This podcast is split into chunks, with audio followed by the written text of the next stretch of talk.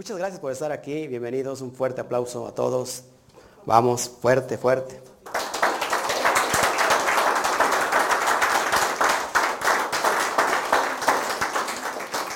Después de un plato fenomenal en la mañana, que entendimos muchos misterios de la creación de los universos, después una comidita física, y después de esto, la cereza en el pastel. O el pastel, no, es la cereza del pastel. O sea que sean bienvenidos todos a esta parasha llamada Bo. ¿Qué significa Bo? Vamos a hablar del salto cuántico. Vamos a anular, si es posible, el tiempo físico. Nos vamos a meter a otra dimensión poderosa. Así que quédate con nosotros, comparte, ayúdanos a ponerle manita arriba, dar un corazón, enviarnos un super gracias, enviar estrellas, eso nos viene muy bien. Y quédate para ver este tremendo estudio. Así que muchas gracias por estar con nosotros, tanto en YouTube como en Facebook. Más tarde abro mi chat, pon tu comentario, pon tu pregunta. Prometo que al último abro el chat y contesto todas las preguntas si es posible. Eh, escríbenos de dónde nos ves eh, y para que te podamos saludar. Pero desde ya eres bienvenido, eres bienvenida. Eh, así que bendito sea el Eterno. ¿Qué les parece si iniciamos con esta porción que cierra este día tan especial? seguimos hablando de un personaje llamado Moshe.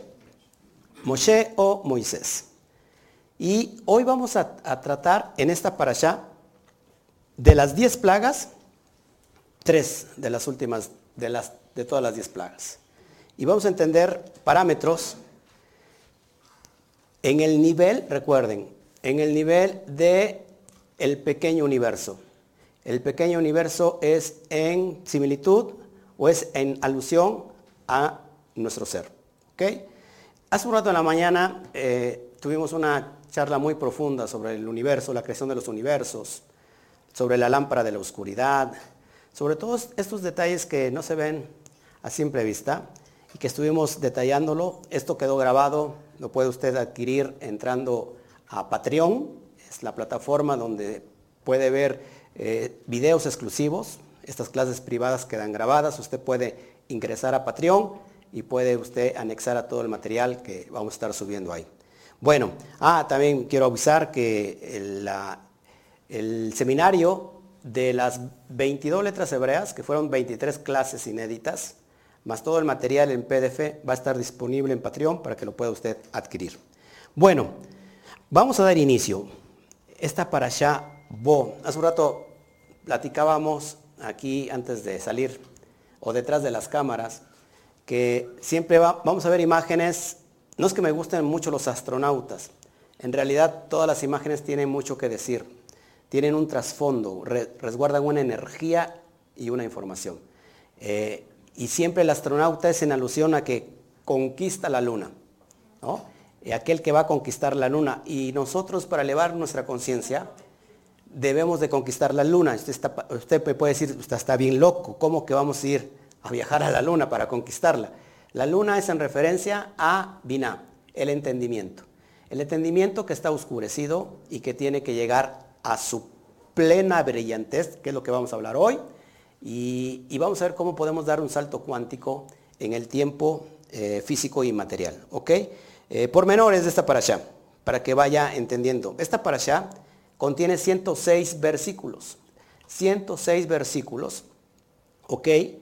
Y es importante porque si yo junto la gematría de cerebro, corazón e hígado, que en hebreo, esto ya lo he pasado muchas veces, que en hebreo es Moach, Lev y Kabet, tiene una gematría total de 106. Por ejemplo, eh, Moach tiene el valor de 48, que es cerebro.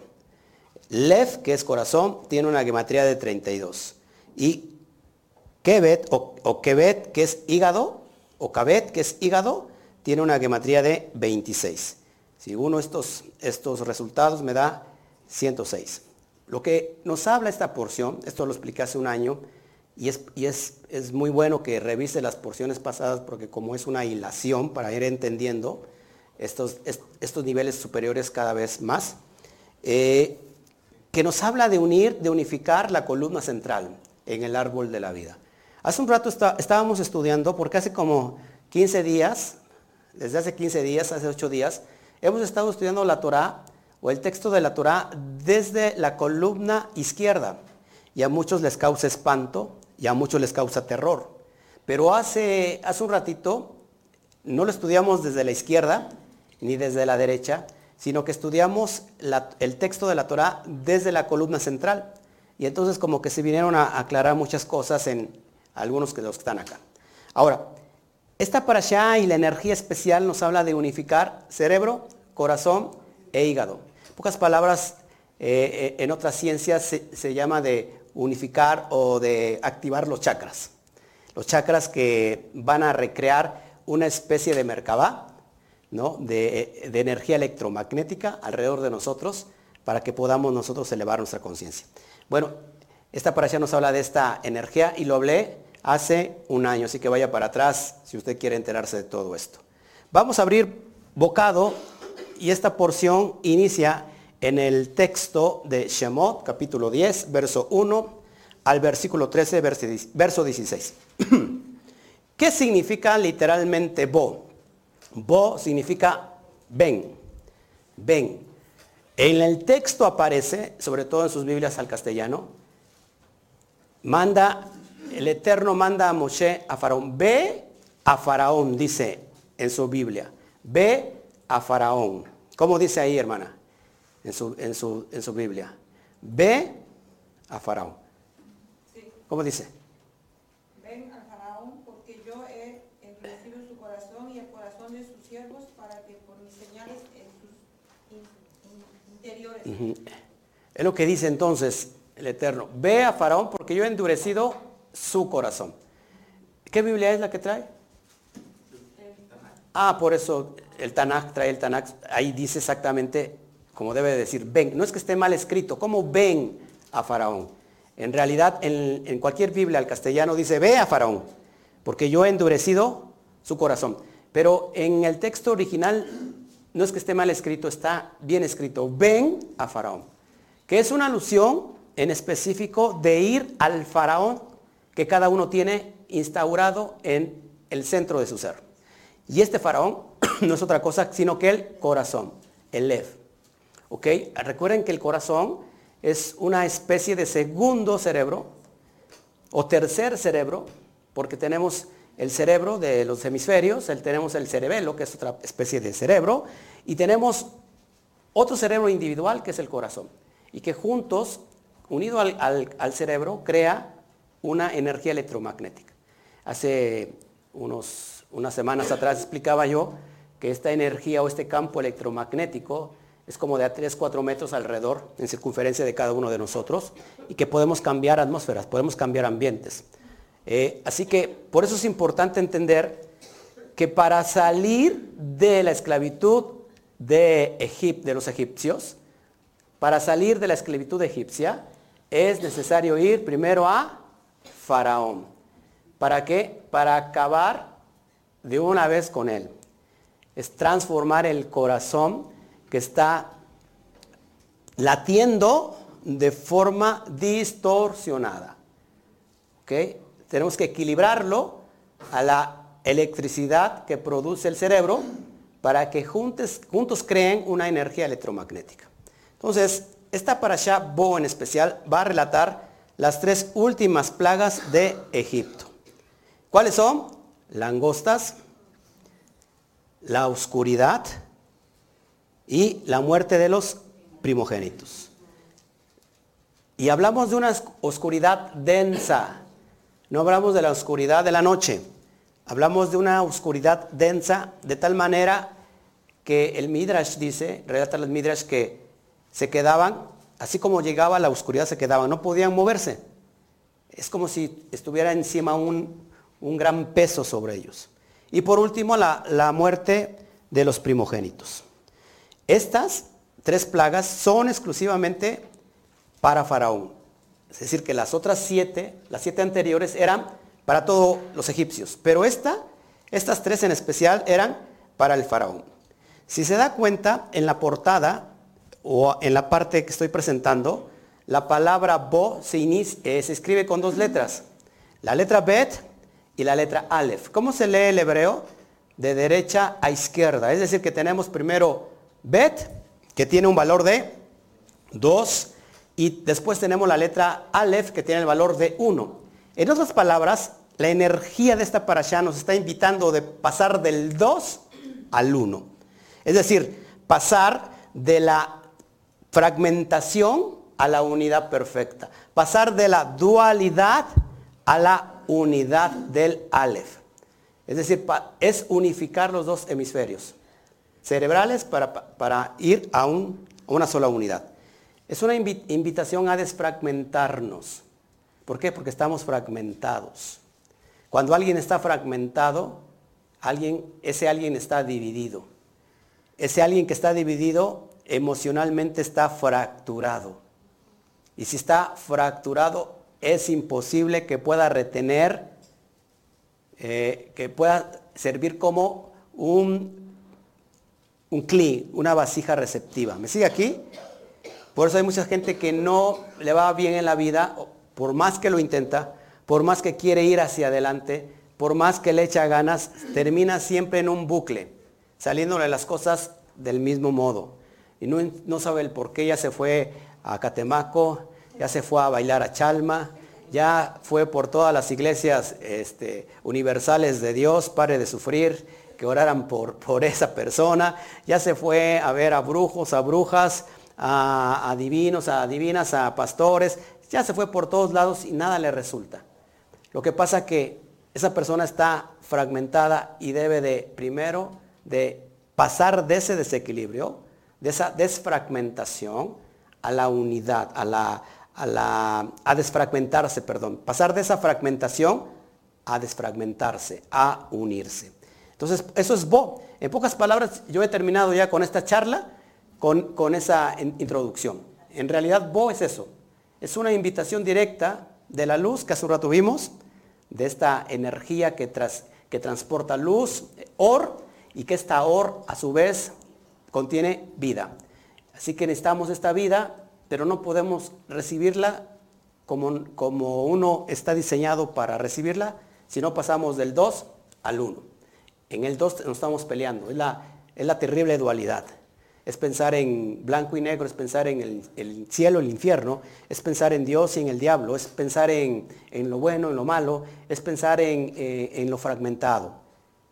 Cuando nosotros elevamos la conciencia, estamos en la unidad completa y sabemos que todo viene de una misma esencia, pero que esta misma esencia tiene dos polos.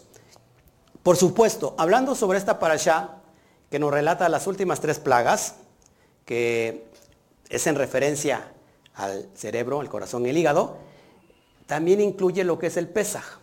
Y aquí hay mucho que hablar del Pesaj eh, y vamos a ir tratando de revelar toda esta mega información de lo que es Pesaj. El Pesaj nos va a eh, revelar un código cósmico que nos va a llevar, que nos va, que nos eleva a una verdad metafísica más allá de nuestros cinco sentidos. Pesa, ¿qué es pesa por las personas que están aquí? Porque hay personas nuevas. Pesa es Pascua. Se traduce como Pascua, que es una mala traducción, porque pesa que en realidad no significa Pascua. Ahorita lo vamos a entender. Pero todos aquí es una información metafísica más allá de nuestros cinco sentidos. En referencia a los cinco sentidos, es en la alusión a los límites de esta materialidad, de esta fiscalidad, porque lo, físico, lo, lo, material, tiene que ver con solamente nuestros cinco sentidos. Dice la cábala profunda que solamente es la percepción del 1% del 99% que no vemos. Y por este 1% nos volvemos locos pensando que es toda la totalidad. Cuando nos estamos perdiendo de ver el mundo cuántico, por ejemplo. Eh, y toda esa dimensión. Bueno, una energía, esta energía nos va a conectar, que nos, perdón, nos desconecta de toda la negatividad. ¿Cuántos de aquí todavía estamos batallando con la negatividad? Del otro lado, ¿cuántos están batallando todavía con la negatividad? Bueno, esta energía nos desconecta de la negatividad y nos permite entender en el mundo en que estamos transitando. Todo sucede que no entendemos lo que estamos viviendo, no entendemos el mundo físico y por eso estamos completamente distorsionados, estamos desequilibrados. Cuando nosotros entendemos que anulando la parte negativa nos va a ayudar a comprender mejor en el mundo en que vivimos y sobre todas las cosas a entendernos a nosotros mismos. Cuando una persona es capaz de entenderse a sí mismo, esa persona ha encontrado a quién creen. A Dios. Si encuentra a Dios, entonces encuentra su propósito. Egipto, bueno, Pesach, para empezar, es como un pasaporte para traspasar todas las fronteras de las dudas y temores que limitan nuestra libertad. ¿Cuántos aquí tienen todavía dudas y temores? Todos estamos batallando con la vina caída, con la vina que no está rectificada y todavía tenemos dudas, temores que, no nos, que nos limitan. Bueno, pues, haz de cuenta que Pesaj es para traspasar esas fronteras de la duda y de todos los temores. ¿Hacia dónde vamos? ¿Qué es, ¿Hacia dónde nos conduce el Pesaj? A la libertad. Egipto entonces simboliza todas las limitaciones psicológicas, emocionales, físicas y espirituales que todo el ser posee. Todos aquí tenemos limitaciones psicológicas, emocionales, físicas y también espirituales. Estamos tan, tan apegados al mundo material de la limitación que cuando empezamos a interactuar con el mundo espiritual, como que nos entra miedo, como que nos entra duda. A todos nos ha pasado. Pero eso es parte natural del proceso de, ir a la dimensión de arriba. Así que Isaac Luria, ¿cuántos saben quién, es, quién, fue Rabí Isaac Luria? Bueno, uno de los más grandes cabalistas del siglo XVI. Rabí Isaac Luria decía esto. Fíjate las palabras tan poderosas.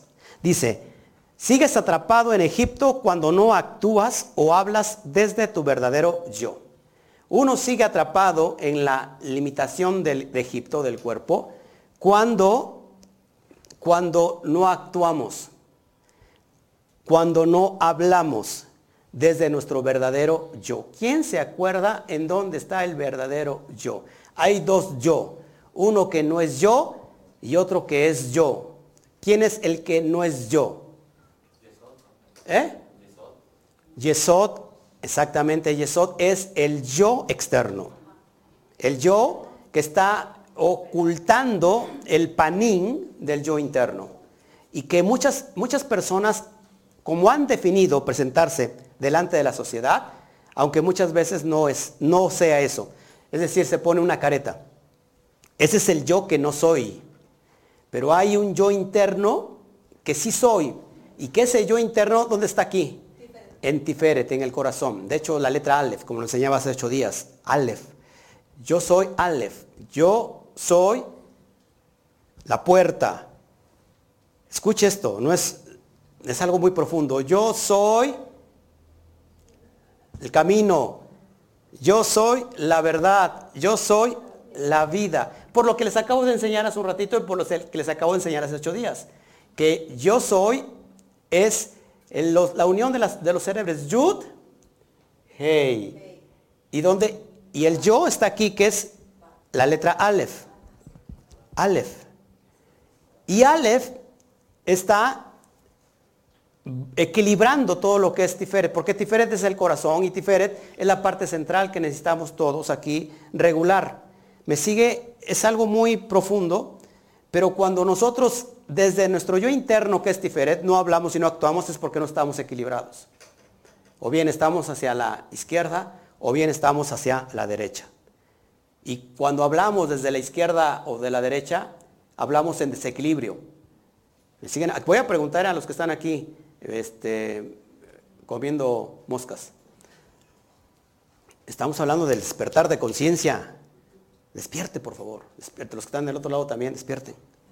Entonces, si yo no hablo, desde mi yo interno no voy a poder cambiar las cosas. Estoy así porque yo no he sabido hablar y sobre todo actuar. ¿Me siguen aquí? Estoy pasando cierta, eh, cierto problema, cierta crisis, circunstancia, angustia, depresión, opresión, porque no he podido yo actuar sobre ella. Es decir, me estoy dejando dominar por el faraón que impide todavía que mi alma se suba a Israel, se suba, que vaya a la tierra que fluye leche y miel. Entonces, amados, al practicar la restricción del deseo egoísta y en vez de eso transformarlo en el deseo de compartir, nos conectamos con la luz. Escuche, un secreto profundísimo. Nosotros estamos diseñados para recibir porque somos vasija. Es el cli. La naturaleza del cli, de la vasija, es la recepción. Es el anhelo de recibir. Esa es su naturaleza. No puede cambiarla porque esa es, pero podemos equilibrarlo. ¿Cómo equilibro el, el egoísmo con el altruismo? Pero lo importante del equilibrio, que cuando yo, que soy vasija de recepción, me equilibro dando, soy igual que Dios. ¿Por qué? Porque estoy imitando los méritos de Akadosh Baruju o del infinito de Insop, que su naturaleza es dar. Por eso dice la Torah que el que presta, que el que da al pobre, presta a, a Dios. Es decir, yo imito, o sea, yo recibo, pero no me quedo con ese deseo, con esa restricción del deseo egoísta, sino que comparto. Y estoy haciendo el fluir de acuerdo a la naturaleza del santo bendito sea. ¿Me siguen aquí? Bueno, entonces vamos a ver qué pesa.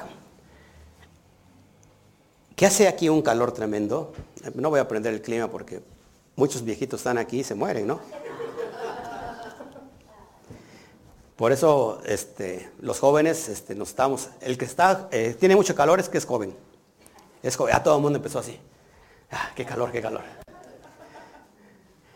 Les voy a enseñar un secreto. ¿Quieren o no? Sí. Bueno. Vamos a ver que Pesaj, Pesaj es la anulación del tiempo. Wow. Eso es poderoso. Y para eso nos vamos a ir a la práctica, a la praxis de la gematría. A mucha gente no le gusta la praxis de la gematría porque tiene problemas ahí con las matemáticas, pero estamos hablando de la, de la ciencia pura. La anulación del tiempo. ¿Por qué Pesaj es la anulación del tiempo? Escuche, Pesaj también significa salto. Pesaj significa salto.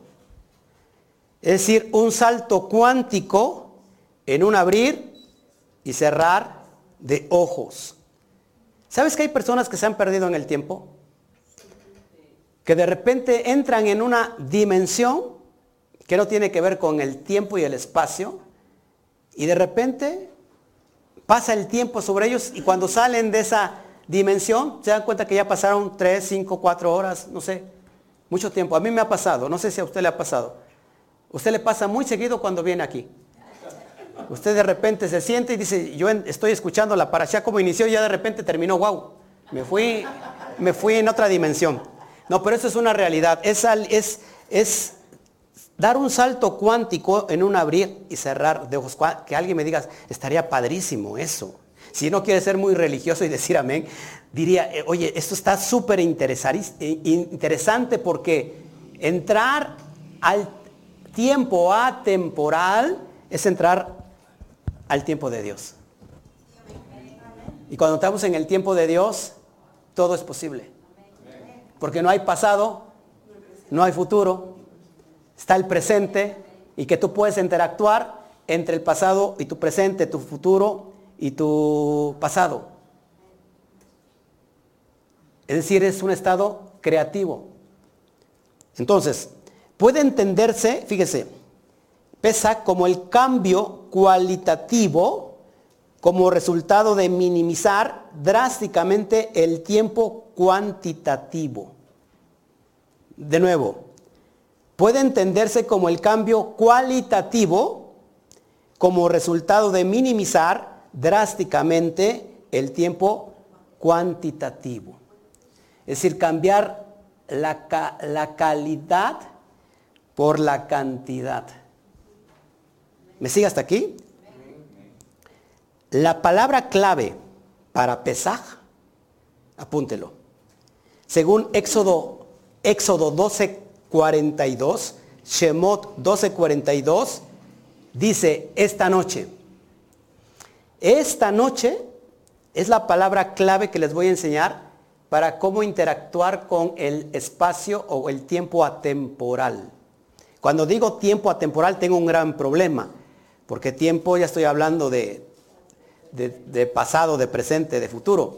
Y de atemporal estamos hablando que no hay tiempo. Suena como algo contradictorio, pero esta noche tiene que ver con las limitantes del tiempo para entrar a otro, otra dimensión. Vivimos en una tercera dimensión, ¿sabe? Altura, largura, anchura. Pero se dice que hay más dimensiones arriba. ¿Qué le pareciera entrar a la cuarta dimensión? O a la quinta. O a la sexta. No, si está muy interesado usted. Lo que pasa es que se pone a pensar, ¿verdad? No es porque no, me haga caso a mí. Se pone a pensar, a, a meditar. Sí, wow, ¿qué estaría? Ok. Escuche. Entonces, Éxodo 12:42 dice esta noche. Esta noche es la palabra clave para lo que sigue. Vamos a entrar a la, a la, a la gematría. Por ejemplo, en hebreo, Halaila Ase, que significa esta noche, tiene una gematría de 97. Escuche, 97. Y tiempo en hebreo, ¿alguien sabe cómo se, se dice tiempo en hebreo? Bueno, lo tiene en pantalla. Sman. Sman, ¿qué cree? Tiene también una gematría de 97. Aquí es algo muy particular porque precisamente uno de los himnos que se cantan en Pesaj, en la noche de Pesaj, se llama Ma Nishtana. El Ma Nishtama que se canta como, sí, como un himno en la noche de Pesaj. Que, significa, por ejemplo, ¿Por, qué esta noche es diferente de todas las demás noches? Es la pregunta que se hacen los niños a los papás en este himno. Y entonces el papá empieza a relatar la Agadá. O sea, de cómo el pueblo de Israel salió de la esclavitud egipcia de mano del Todopoderoso de Dios. Pues acá tenemos la clave precisamente en este himno. ¿Cómo se escribe? ¿Cómo se escribe Bueno, así dice, ¿por qué, esta noche es diferente de todas las demás? En hebreo es Ma Nistana Halaila Aze Mikal Aleilot, que tiene una gematría total de 1518. Escúchenlo, porque esto es importante. Nuevamente, Ma Nistana Halaila Aze Mikal Haleilot. Con una gematría total de 1518. A ver si me lo, me lo me lo, agarra. Es decir, que tenemos seis palabras, uno, dos, tres, cuatro, cinco, seis palabras totales en toda la frase. Y la gematría promedio, es decir, si yo divido 1518 entre esas seis, tengo una gematría puro promedio de 253. ¿Ok? Y 253, increíblemente, por ejemplo, tiempo vale 97 como ya lo vimos. Pero cuando yo divido y tengo la, cantidad de 253, por ejemplo, la palabra eh, tiempo, la palabra tiempo, man, escuche, deletreada, es, decir, escribo la letra sin, la letra mem y la letra nun, Ahí está. Sin, que vale 67, escrita. Men, que vale 88, deletreada, por supuesto, en la gematría Milei. Y la letra Nun, que tiene un valor total de 106. Cuando yo junto esta cantidad me da exactamente igual a 253. Es decir, amados, que todo lo que vemos en Pesaj es en referencia a dar este salto cuántico en un abrir y cerrar de ojos.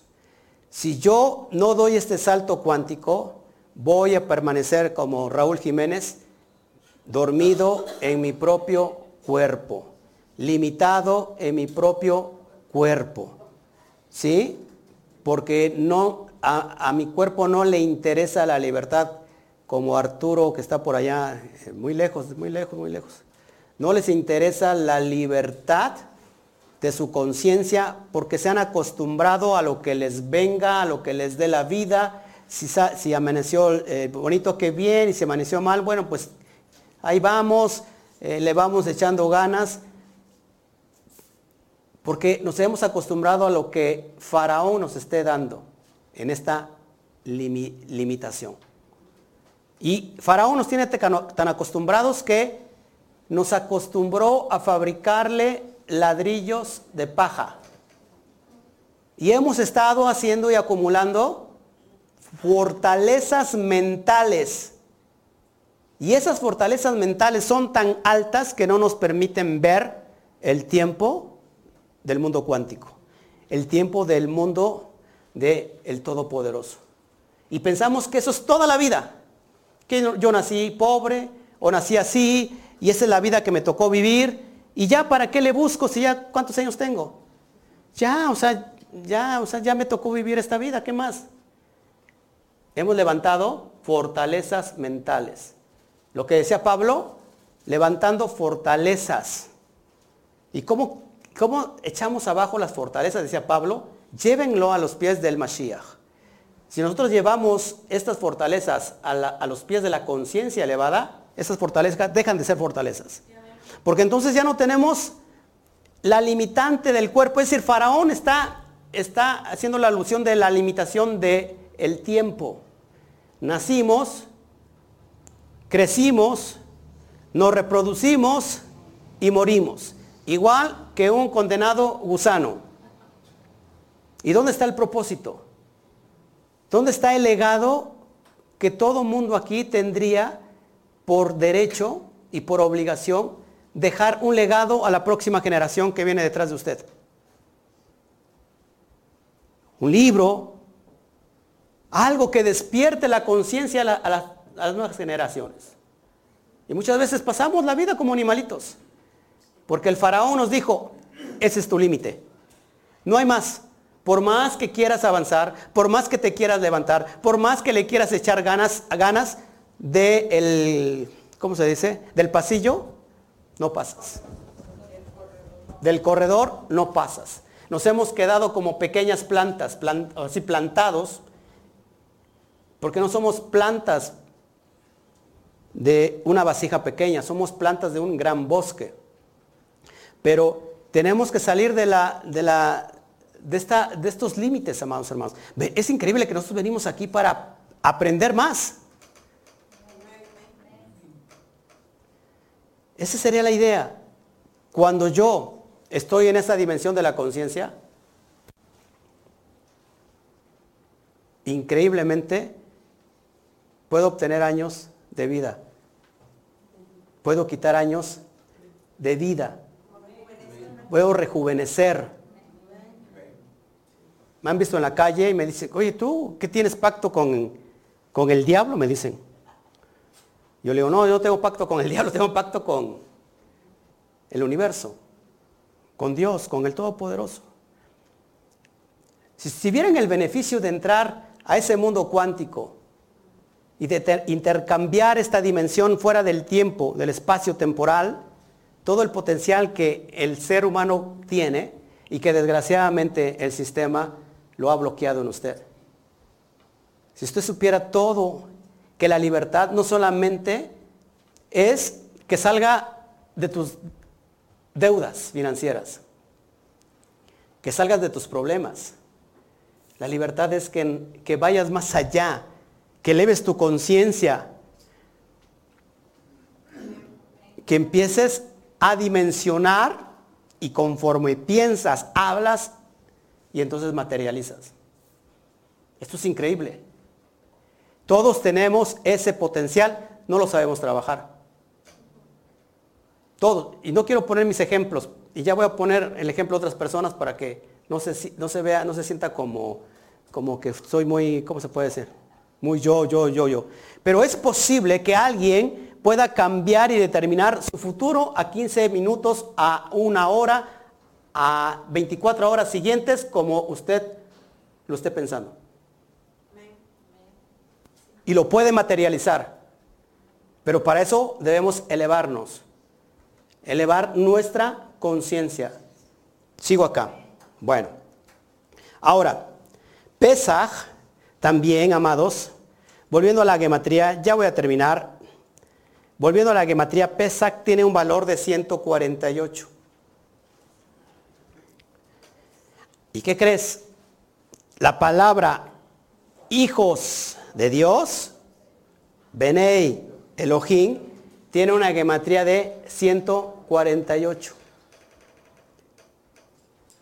Hace un rato hablaba desde el sentido de la columna central que los que habían creado los universos después de el Sinsun, Aleph, después de que se da este choque poderoso y, y fuerte de las vibraciones de aspecto masculino con las vibraciones de aspecto femenino y se produce este, esta gran colisión y se crea lo que entendemos en Cábala, la lámpara oscura, y que de ahí se fragmentó, de ahí vino este gran choque y después fueron, empezaron a, ser creados todos los universos. Y que estos, estos dos poderes encontrados, que es el aspecto masculino y femenino, se produce en energía masculina y femenina. Y que estos poderes en realidad, amados, son lo que te estoy mencionando aquí, que Pesach significa los hijos de los poderes. Los hijos de cuáles poderes? De lo que se da ya en la ciencia cuántica, del choque de las vibraciones masculinas y femeninas que se transforman después en energía y que esta energía viene a trasladarse en luz y que esta luz contiene dentro de sí, esta or contiene dentro de sí, ¿qué? Vida. Imagínate entender esto que está oculto, que, que el Pesach es en referencia a recuperar la herencia de estos poderes por lo cual nosotros fuimos creados. Es unirse nuevamente con todo al Kaf. ¿Qué es el Kaf? Ese cordón que baja desde el infinito, el Sof, hasta la materia. Que se activen esos Reshimot en nosotros, eso, que quedó de esa luz primigenia, y que la integremos para elevarnos conforme a los poderes de esta vibración que chocó para convertirse en energía de expansión y restricción. En energía negativa y positiva. ¿Me siguen aquí? Y eso es lo que entendemos como la Or Haganus, la luz escondida. En pocas palabras, la luz del Mashiach. Y esta luz del Mashiach la necesitamos para poder poseer lo que es la herencia, lo que nos dieron como herencia. ¿Cuál es la, herencia?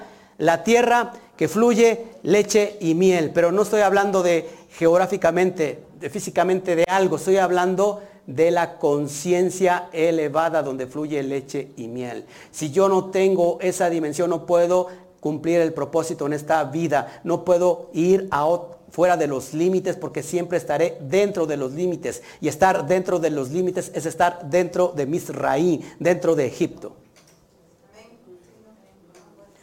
Cuando yo estoy dentro del límite es como si estuviera en el vientre de mamá. Me acomodé, a que mamá me daba todo por el cordón umbilical, que estaba yo calientito dentro de, esa agüita, ¿no? Imagínate a un ser de 40, 50 años aquí, dentro todavía del vientre de mamá. ¿Cómo andaría la pobre mamá? No, se aguantaría. Y hay muchos que andan así en el mundo espiritual. Es decir, que esa persona se acomodó tanto a sus límites que es muy difícil, ya le cuesta mucho trabajo salir de esos límites. Porque el niño para salir de los límites, y hablo de los límites de qué? La mujer que tiene, la pelvis la tiene cerrada. Y el niño sufre en ese proceso evolutivo. Para salir, para que la mujer da luz, no solamente la mujer sufre, ¿sabían?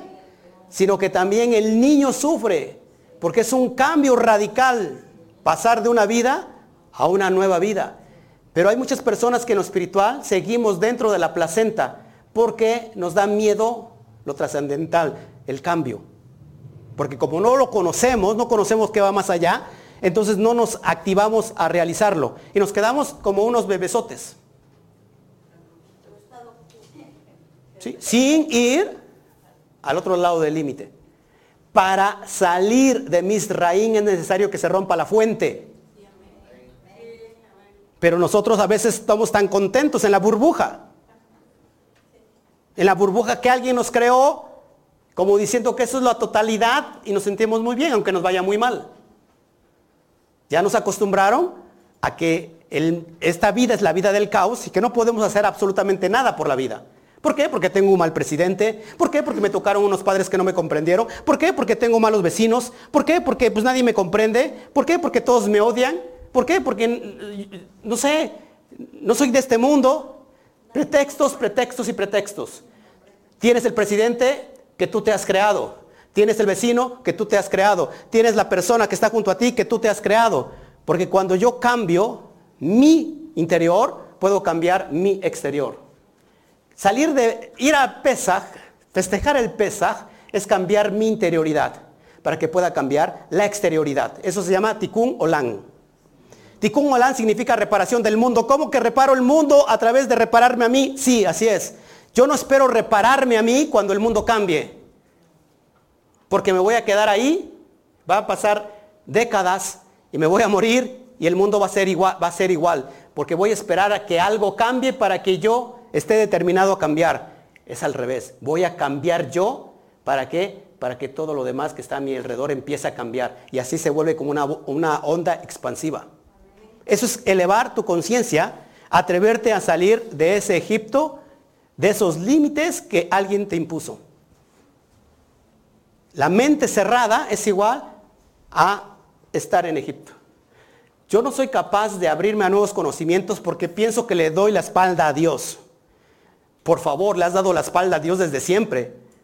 Porque a Dios se le conoce y si no le conoces le da la espalda. Pero si nosotros nos cerramos a nuevas informaciones, a nuevo conocimiento por el temor, por el miedo, entonces estarás dentro de tus límites. Necesitamos cambiar, necesitamos elevar nuestra conciencia. Por eso somos, si nos llamamos hijos de los poderosos o de los poderes, que en alusión a esta energía llamada Insof que nos crea, que es su fuente de nosotros. ¿Me sigue aquí? Bueno, ya casi voy a terminar. ¿Cuándo, sucede, ¿Cuándo empieza el Pesach? Escuche. El 14 del mes de Aviv en la tarde. Es decir, en el ocaso del 14 estamos ya en qué? En el ocaso del 14 estamos en qué? ¿En qué día? En el 15. ¿Por qué a medio mes es en relación al Pesaj? Porque el medio mes, desde la perspectiva hebrea, tiene que ver con la luna llena. Y la luna en el árbol de la vida es en alusión al entendimiento. Sol sería Jochma y la luna sería Binah. Es decir, que nuestro hemisferio izquierdo tendría que estar, tendría que estar reflejando toda la luz de Jochma, ¿sí? Para que sea una luz, para que sea una luna llena. Pero cuando nuestra luna, que es el hemisferio izquierdo, no es capaz de retener la luz del sol de la sabiduría de Jochma, significa que está en una luna creciente. Es decir, en un entendimiento creciente, en un entendimiento caído. Por eso la liberación de Pesach tiene que ver con la luna llena. Así como la luna que le está cayendo a Belén. Así le está cayendo como una pelotota grandotota. Esta luna llena es en referencia a que la liberación de la esclavitud es a través de un entendimiento iluminado como la luna llena.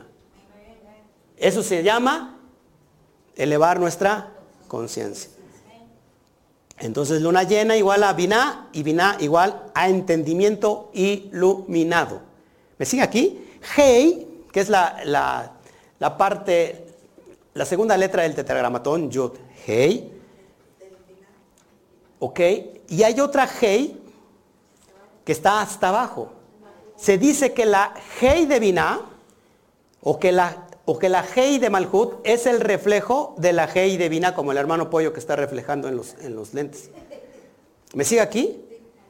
Entonces la idea aquí, amados hermanos, que nuestro entendimiento, en pocas palabras, está en las patas, perdón, en los pies. No entiendo ni papa. No entiendo absolutamente nada. Pues si, si te duermes, menos vas a entender. Nuestro entendimiento está en los pies. Es decir, está en el suelo. Esa es una conciencia caída. Entonces, la, importancia es que esta Hei tiene que ir a su estado normal y natural, que es la segunda Hei, la segunda letra del, del, del tetragamatón, de Yud Hei. Recuperar, y cuando recuperamos esta Hei, es como un lienzo que cayó y se vuelve otra vez a qué? A enrollar y estamos enrollando todos los aspectos emocionales hasta llegar otra vez a el lugar que tenía nuestra conciencia antes de ser partida y dividida. Es decir, Adán era una sola alma. Lleno de qué? Lo que hace un rato les enseñé. Por favor, no se pierda la enseñanza. Está grabada en Patreon. Más tarde la subo para que la vea. Lo que nos perdió, lo que nos perdimos es que toda esa naturaleza de estos dos poderes de energías, tanto masculina como femenina, es como se crea Adán, el ser viviente. Y después se separó, es decir, cayó su entendimiento. Su, su, entendimiento cayó hasta los suelos. Ese entendimiento tiene que regresar de nuevo a la parte que le corresponde. Es decir, ese Adán que se dividió necesita ser otra vez que unificado. Cuando hay unificación de energía masculina y femenina, se, puede producir la lámpara de oscuridad. Es decir, el universo o los universos que fueron creados se produce por el choque de estas dos eh, megas vibraciones para crearse lo que vimos hace un rato, la energía. En el infinito no hay energía, en el infinito hay vibración. La vibración se viene a, raíz de este gran choque, de esta gran colisión donde se produce entonces la energía. Y la energía trae luz y la luz trae vida. ¿Me siguen aquí? Entonces la naturaleza es trabajar unidos, no separados. Significa que cuando estoy separado mi conciencia está en los suelos. Mi entendimiento está en los suelos. ¿Me siguen acá? Exactamente. ¿Qué más les tengo? Entonces, la liberación de nuestro interior, fíjense, la liberación de nuestro interior de las cadenas del Yeser hará, eso es Pesaj. libertarnos de nuestra inclinación al mal. Pesach también literalmente significa pasar sobre o pasar por encima, porque esa noche el Eterno pasó sobre las casas que estaban marcadas en los dinteles. Había una marca de qué en los dinteles? De sangre del cordero y esa era la señal para que no destruyera a los primogénitos de esas casas. Entonces, Pesaj nos rige, amados, y se proyecta en todo su esplendor la luz y la energía de Netzach. Escuche esto, por favor, que es muy importante, preste atención. Pesaj, que tiene un valor de 148, nos rige y se va a proyectar, escuche, en todo su esplendor la luz de la energía que está acumulada en Netzach. Ahorita lo va, lo va a entender. Ya entendimos que Binah es el hemisferio izquierdo. En el árbol de la vida, ¿dónde está Netzach? ¿Dónde está Netzach en el árbol de la vida? En la pierna derecha. Ahora escuche, arquetípicamente, cada sefirot en el árbol de la vida tiene un arquetipo. Gesed, por ejemplo, Abraham, ¿no? Eh, Geburah, Isaac, Tiferet, Jacob. Por ejemplo, Netzach, Netza también tiene un valor de 148. Escuche, escuche, escuche, porque esto es poderoso y esto le va a dar aliento para salir de una vez y por siempre de este encierro, de esta esclavitud. Precisamente, Netzach está haciendo alusión a la liberación y la profecía, porque cuyo arquetípico, cuyo arquetipo, perdón, es Moshe, es Moisés. Es decir, que tanto Pesach vale 148 como también Netzach. ¿Qué significa Netzach? Fortaleza, resiliencia. ¿Cómo nos, va, a sacar de, la esclavitud? A través del poder de Moshe, de Netzach, que significa fortaleza. Salimos de Egipto con una fuerza tremenda, la más poderosa de la creación. De hecho, las piernas tienen que ver con el sustento del cuerpo. Escuche, esto es algo poderoso. Si no tuviéramos piernas, me arrastraría. En este caso sería como la serpiente. Usted puede tener patas, perdón, piernas físicas, pero espiritualmente a lo mejor se está arrastrando como serpiente. Escuche, significa, amados, que como las piernas es el sustento del cuerpo, es lo que le da piernas al cuerpo, es lo que le da movimiento al cuerpo, es lo que le da movimiento al árbol de la vida. Precisamente Netzach es Moisés y la pierna izquierda es Aarón. Es decir, que las piernas tienen que ver con el nivel profético.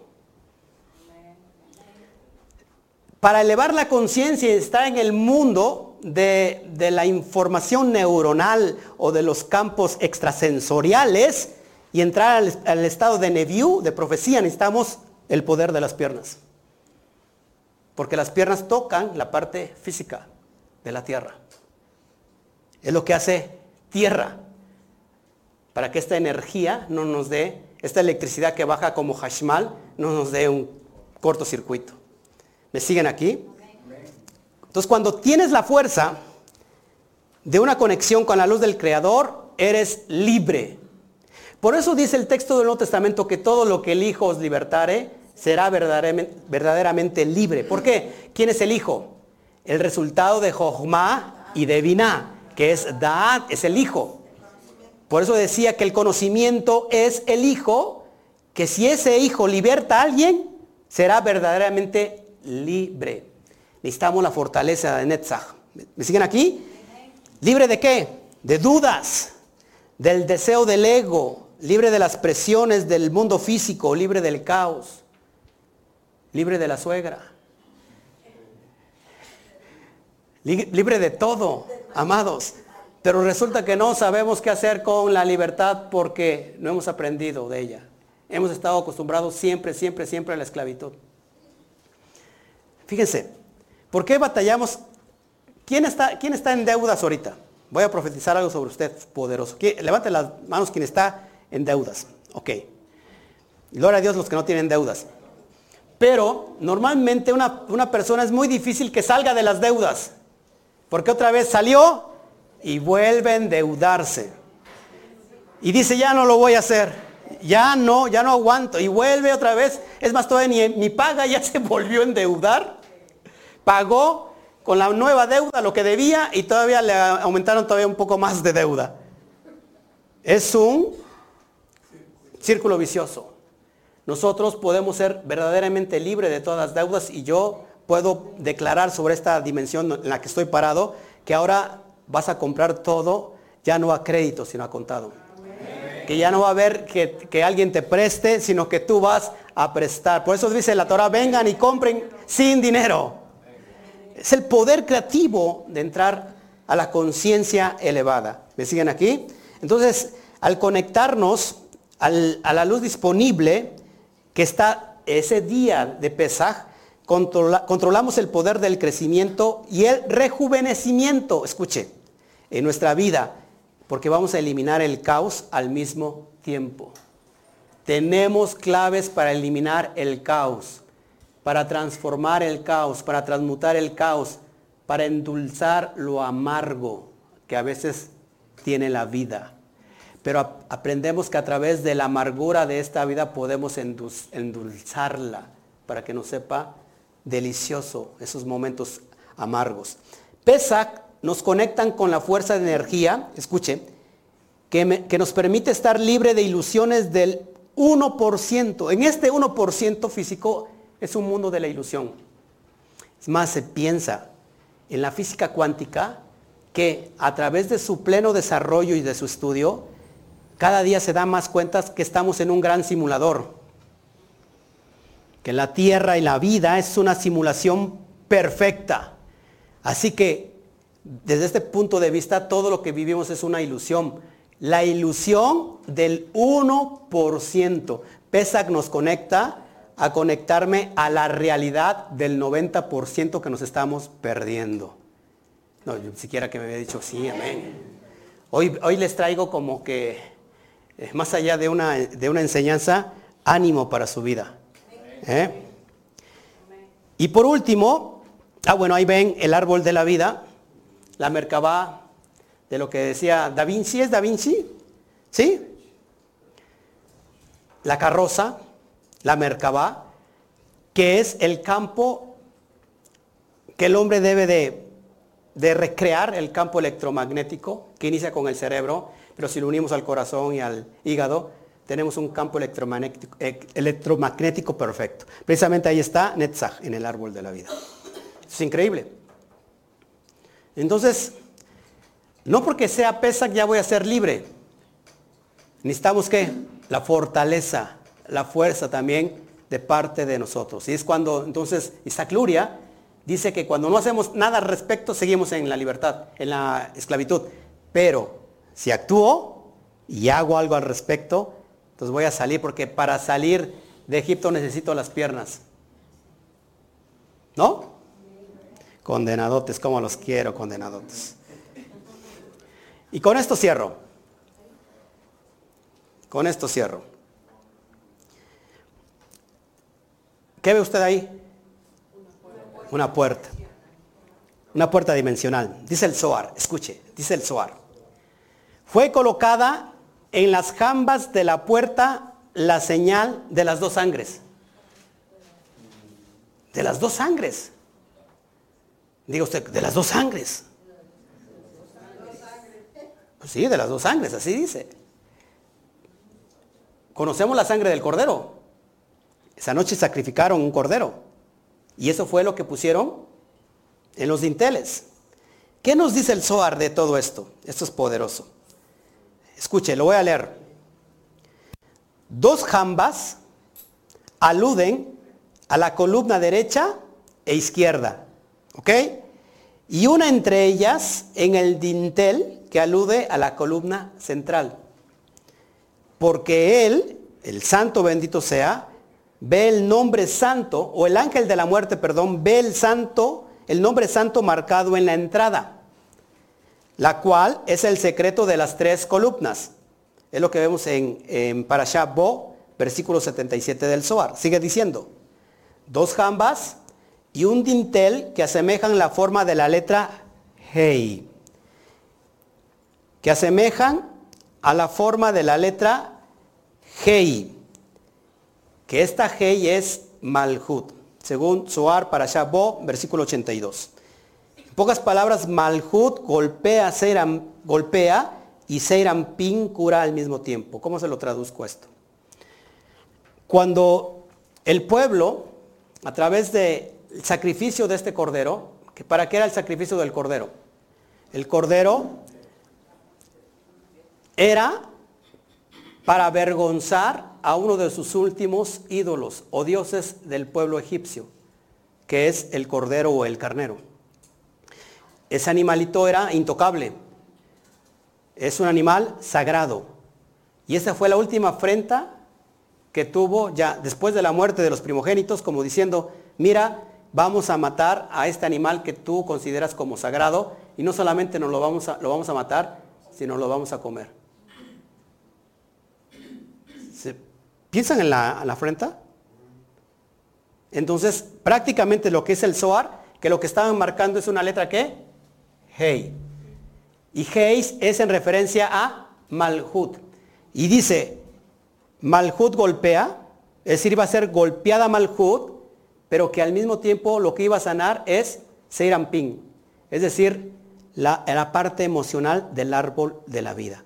Y muchas veces, hace un rato alguien me dijo, me estoy enfermando. Y yo le digo, es que eso es inicio o señales de que está saliendo de su Egipto. Porque lo primero que nos viene cuando queremos ser libres es la, resistencia, que es el cuerpo y es Malhut. Y por eso vienen las enfermedades muchas veces. Porque ese síntoma de que estamos saliendo de la esclavitud de ese faraón endurecido. Porque al faraón se le eh, enviaron plagas, ¿para qué? A fin de que dejara de endurecerse.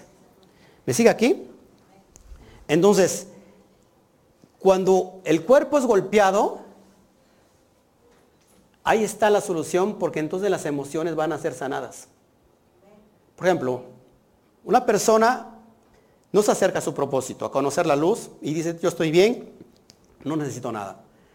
Pero ¿cuántas personas que están aquí y los que me están viendo del otro lado se acercaron a conocer a Dios sino a través de una enfermedad, a través de un caos, a través de un golpe físicamente? Y eso como que primero los endureció y después se empezaron a ablandar. Porque entonces todo lo que tiene que ver con la psique, el aspecto emocional, es sanado. Fíjense la importancia del, del Zohar. Entonces el Zohar lo que dice que cuando pasaba el ángel de la muerte, lo que ve ahí era el nombre sagrado. En la letra Hei. Por eso que la brincaba. Sigo leyendo. Dice así.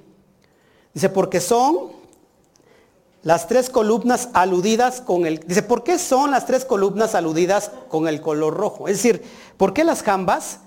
¿Por qué marcaron esos, las dos jambas y el dintel de en medio con la sangre? Cuando sabemos que todos aquí que la sangre ¿qué es? Es en referencia al alma nefesh, a lo, impuro, a, la muerte. Entonces dice el Zohar, ¿por qué son las tres columnas aludidas con el color rojo, que es sangre? Contesta, hay dos clases de sangre. Una, la del sacrificio de Pesaj y una, la de la Brit Milá, ya que circuncidaron ellos mismos la sangre, ya que circuncidaron ellos mismos, sigo leyendo, la sangre de la circuncisión es, ya que ellos mismos, perdón, se ya que se circuncidaron ellos mismos, punto. La sangre de la circuncisión es misericordia, aunque es roja, y la sangre del sacrificio es juicio. Soar para allá, versículo 78. Se los explico. En el libro de Levítico dice que nadie puede comer del pesa si no está circuncidado. ¿Lo dice sí o no? ¿Qué significa esto? Que la circuncisión es para misericordia. La circuncisión tiene que ver con quitar el prepucio de los límites de la conciencia. Cuando yo no estoy circuncidado a nivel de la conciencia, estoy cerrado a tener un impacto, una conexión directa con la luz.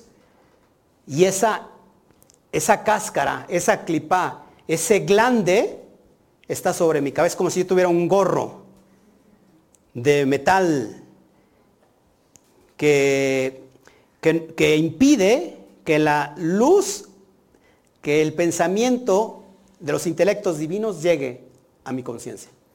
Que dice el Zohar, tenemos que quitar esos límites porque eso es para misericordia. Y la sangre del sacrificio es para juicio. Es decir, una era directamente para el faraón y la otra sangre es directamente para la misericordia de aquella alma que ha decidido liberarse de su propio corazón endurecido. Yo no puedo liberarme de un corazón, de mi propio corazón endurecido si no me quebranto, si no me humillo. La Torah dice que al, al que se humilla, al que sí mismo se humilla, Dios lo ve de cerca. Al humilde lo mira de cerca. pero al soberbio no mira de lejos.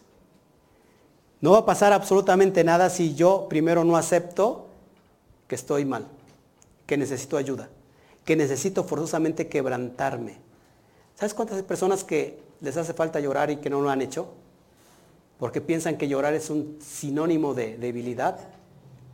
Cuando el llorar es una forma de canalizar esa energía negativa que está dentro de ti comiéndote. ¿Sabe cuántas personas se impide o se impide a sí mismo ir a decirle a su padre, a su madre, a su amigo, sabes, te amo? Yo no sé por qué estamos divididos, pero te amo. Y lo desea con todo su ser, pero no lo hace. ¿Por qué? Porque está con un corazón endurecido. Cuando, pasa la, cuando traspasa esas fronteras, se quebranta a sí mismo. Y está decidido a hacerlo y sabe que la sangre de la circuncisión es para misericordia. Y el juicio es para el faraón, para lo negativo. Y muchas veces nos quedamos con la sangre del juicio. Muchas, inclusive muchas personas pueden celebrar Pesaj, que ya menos se acerca. Celebra bonito el Pesaj, la mesa hermosa, la cena preciosa, los bailes, las danzas bonitas, eh, comiendo, eh, no comiendo, este, o comiendo la matzá, ¿no? No come nada de, harina, nada de, de lo que se esponje, de levadura, y por dentro sigue tan endurecido como siempre. Vivió de apariencias. Y esta libertad es la que realmente necesitamos. Y conocerán la verdad y la verdad os hará libres. El detalle es que no hemos descubierto qué es la libertad, qué es la verdad para llegar a esta libertad. Y, ya con esto termino ahora sí. Ya me voy, me voy.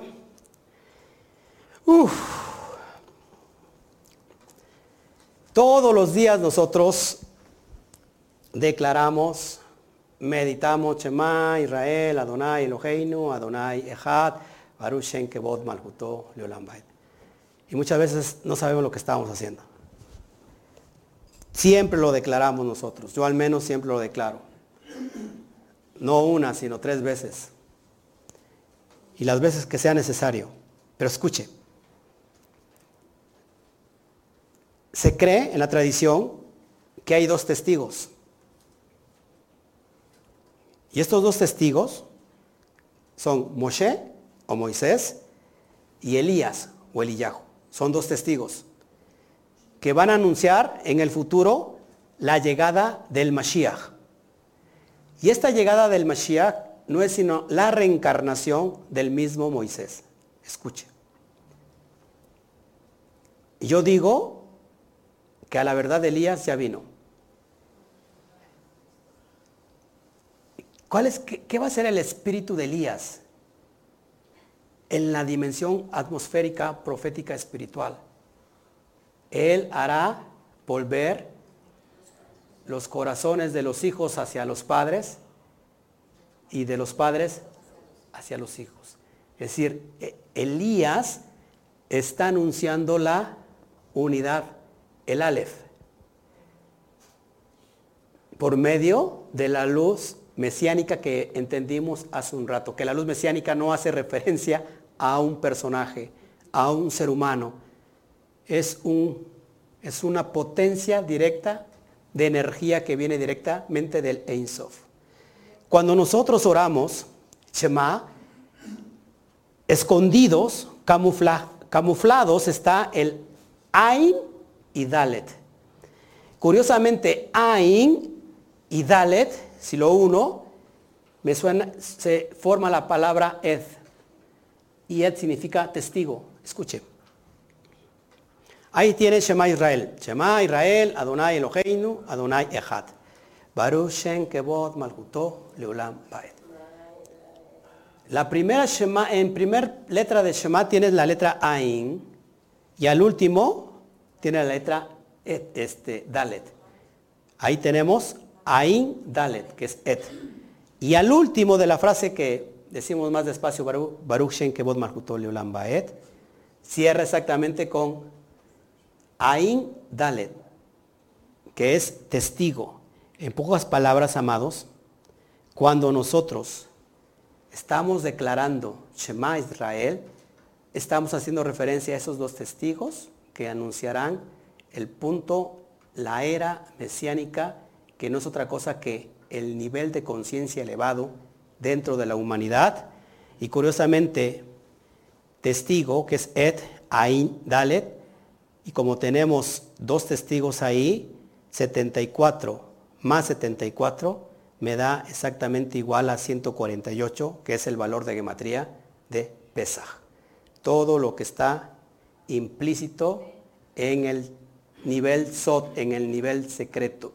Doy gracias al Santo bendito sea, porque estos códigos se están abriendo en estos tiempos, porque son necesarios. Porque esto no lo podríamos comprender si no nos metemos a estas dimensiones que están en secreto, en lo oculto, en lo privado y que solamente lo esconde el santo bendito sea como un mérito de su gloria, pero que la honra de buscarlo, de encontrar esos asuntos es del rey, del rey que en hebreo es Melech, y Melech es aquel que ha unido cerebro, corazón e hígado. Amados, estamos en un tiempo nuevo, en un tiempo de elevar la conciencia, en un tiempo de salir prácticamente de toda la esclavitud, de los límites, dejar el 1% y entrar al 99% restante, que ahí está nuestra verdadera herencia. Amén. Y bueno, colorín colorado, este cuento se ha acabado. No es cuento, ¿eh? Está para allá. Preguntas, preguntas, ahora sí, eh, me voy con el público. ¿Le pareció interesante o no? Bueno, hoy, hoy, hoy vengo muy, este, muy animado para, para darle a usted todo lo importante, lo necesario. A ver, saludos a todos los que están viendo.